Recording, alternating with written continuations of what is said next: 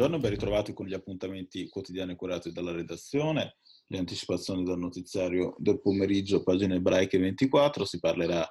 eh, di Israele, oggi ricorrono i 72 anni dall'indipendenza dello Stato ebraico, 14 maggio 1948, e proprio quest'oggi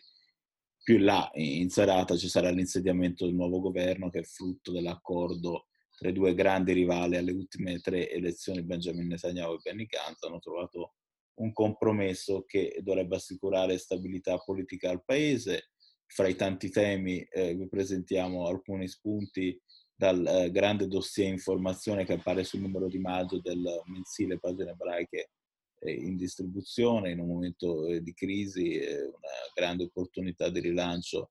per il mondo del giornalismo eh, verso il quale un numero crescente di italiani sembra essersi rivolto con rinnovata fiducia in questo eh, periodo appunto emergenziale in cui l'informazione di qualità, l'informazione eh, seria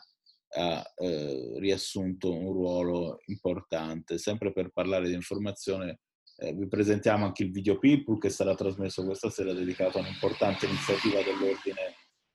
regionale dei giornalisti del Piemonte che ha eh, riammesso eh, simbolicamente nell'albo i colleghi cacciati dopo le leggi razziste del 38, tra i nomi più celebri c'è